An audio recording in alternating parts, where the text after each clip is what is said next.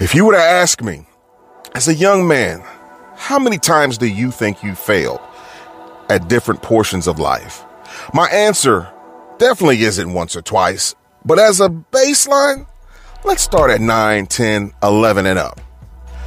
My name is Anthony Mitchell, and I host the Endzone Club podcast, where we have conversations that are designed to push you from walking in potential to actually fulfilling your purpose.